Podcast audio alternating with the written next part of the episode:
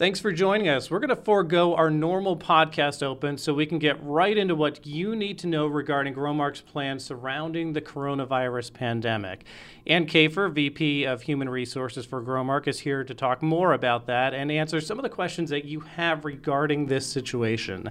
And Ann, you know, we normally don't timestamp these podcasts, but things are changing so quickly.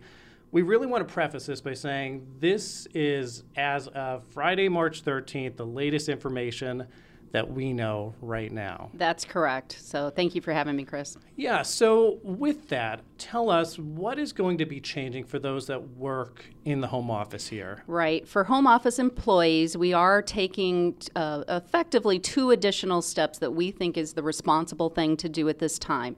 And all employees have been emailed this information. But to hit the highlights, we are canceling not all non-essential business travel through the month of April. So through the end of April, starting Monday. Um, and really, we're not going to define essential. Uh, the business units need to do that directly. So, you know, work with your supervisors up through your vice president to do that. But some of the things that we're considering non-essential are conferences and trade shows.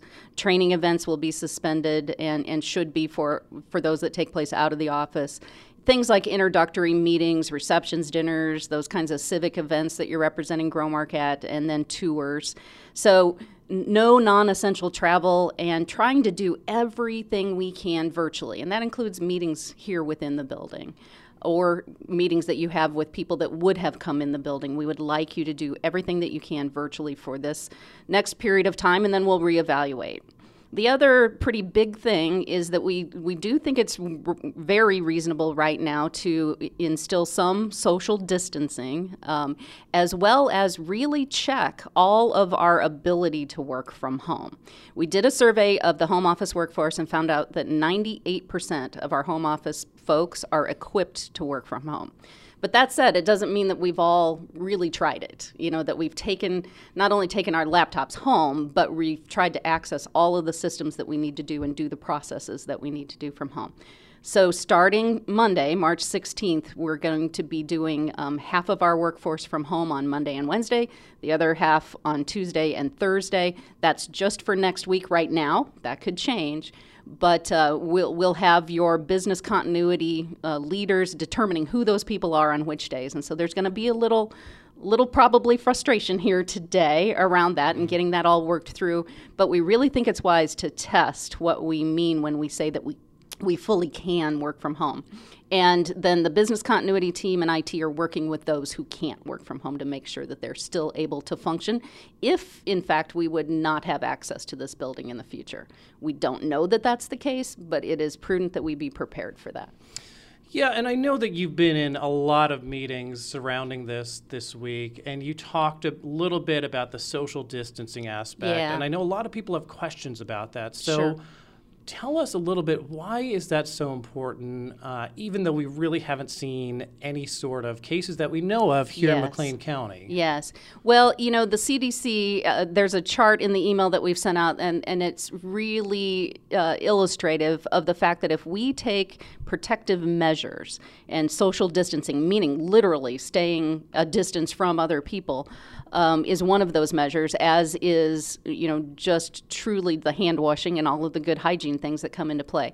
With protective measures, we can avoid these huge spikes that other countries have seen in the virus's progression. Um, the virus is spreading. There's there's no doubt about that. But if we can avoid those spikes, it allows our health systems to deal with those who will contract the virus appropriately, and it also has direct implications on business continuity, not just for Growmark, but for all of us. I mean, this is, is truly the socially responsible thing to do right now. Um, that doesn't mean go completely be a hermit at this point in time. It, it just is being wise about not only travel, but keeping our, our distance from one another. Yeah, in my mind, it really goes back to being a good steward and, you know, the values within this organization. And one thing I read in the Washington Post this morning is it really comes down to a question of how many doctors and nurses do we have, how many hospital beds, how many ventilators. It all goes back to really, as we've talked about, flattening that curve out yep. to be responsible um, and also prudent. So we're taking some pre um, precautionary measures. Right, right, exactly right. I mean, this is the wise thing to do right now. Now, we are going into our arguably our absolutely busiest season uh, to serve our customers. And so if we are as healthy as we can be, and if we are as prudent as we can be with taking some of these steps, we're going to be there for our customers, and we're going to be a healthier population. So in my mind, while it will create some disruption for us, it's a win-win, because at the core of all of this, we care about our employees and we care about serving our customers. And those two things are, you know, non-negotiable here. So we, it's incumbent upon us to do everything that we can, even if it upsets the apple cart some.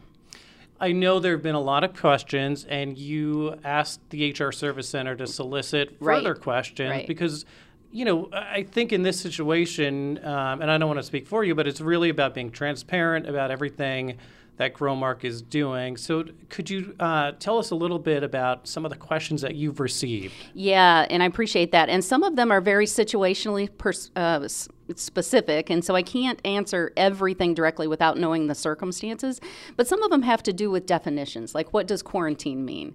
And what does isolation mean? And I would direct people to the C D C website for those very specific definitions. Mm-hmm. But what we're effectively saying in terms of, of people being able to work or ready to work is, you know, an, if you know that you have potentially been exposed to the disease, you need to report that. And we will work mm-hmm. with you on, on what that means for you. Um, I, I, if you have a potential exposure, the, the work from home option is there. And then when cleared, coming back to work, it makes sense. Now, um, if you've just had a cold, um, we're asking very specifically that you be fever-free for twenty-four hours and then symptom-free before you come back to work. Um, so a lot of the questions have been around specifically, when can I work, when can't I work? If I'm quarantined, can I do anything other than be in my house? And again, the, the point is this social distancing. So while, yeah, you can go walk your dog, but we would encourage you not to be in groups of people if you are considered quarantined, not just for work purposes, but for your own family's sake as well. One of the things that we talked about uh, just before starting the podcast, what about people who have uh, meetings either in the office or out of the office? What guidance would you give to them? Yeah, right now, this is a great time to try everything virtual. You know, even if you're, if it's your normal staff meeting, if it's your, whatever it happens to be, try it. Um, it's going to be a little clunky at, at first. In fact, the business continuity leadership team that we've been meeting regularly here, um, we've been meeting face-to-face. We're going to stop doing that, and we're going to be meeting via Teams and, and mm. via Teams chat. Um, the I T service desk folks are putting together some guidelines about, you know, some quick, uh, if you haven't done that much, some quick steps on, on how to put that together. That'll be coming out here soon. Um, making sure that you can use the technology well. But the advice, Chris, to your point, is don't have meetings if, if at all possible. I mean, have them virtually. Don't have face-to-face meetings, I should say. Well, and I really like what you said. It's really about experimenting and seeing how we can perfect this thing as we go along here. Right, and I know somebody's listening to that saying, but you don't understand. This is the, this is my crunch time. And I would say we do understand. Sure. But it could become a situation where we don't have options, that we, mm-hmm. that we absolutely must do these things virtually. So I'd rather that we test them now and be prepared. So we appreciate the, the frustrations that might come, but but please lean into this with us. I would say the other thing that uh, we have had some questions about, you know, we're we're we're a culture of uh, really good, solid work ethic folks, but this is a case when um, simply uh, it's not acceptable at all to be sick at work. Um, we're going to ask you to go home if that's if that's visible in the workplace. So we mentioned at the beginning of the podcast that things are changing so quickly. Where can employees turn to for the latest updates regarding this situation? Right. So we're going to be pushing emails out um, regularly. I mean, that could be, you know, multiple times a day, depending on the situation. But also there's a tile on Employee Central uh, that is COVID nineteen, and that's where we're warehousing all of those messages. So you can go back and look at previous ones, and the most current will always be there. But in addition, there'll be links out there to the C D C website and other good science-based information about the disease itself. Lots of questions, and uh, if people have further questions, I know you're encouraging everybody to reach out, send those questions through the H R Service Center. Right. right. The H R Service Center is the funnel right now for all employees' questions. They will get them where they need to go, so whether that's specific to you as an employee and your concern around on health aspects, but also to the business continuity team. Those will feed in. We'll make sure that we have those, those questions documented and covered. We're trying to communicate with our customers very well at this time, too, and I just want to assure everyone that all of our facilities, retail division subs, are, are working through plans as well to ensure that that business carries on to the best of our ability while people are being kept safe. All right. And my last question for you, is there anything else you want to add? I, I would just say, you know, um, if anybody wants to reach out to me directly, I'm more than happy to have conversations about this. Um, I feel confident um, in our approach at this at this time. We are seeking counsel not only from our campus mates here between Country Financial and I A A, but also other ag cooperatives, and, and we're staying in the loops uh, that we can to manage this, but we don't have the sum total of information. So if people have good ideas, we're absolutely open to those as well. All right, Ann, thank you so much for joining us today, speaking with us about this important topic. And thank you for joining us. Be well, and remember, we are all in this together.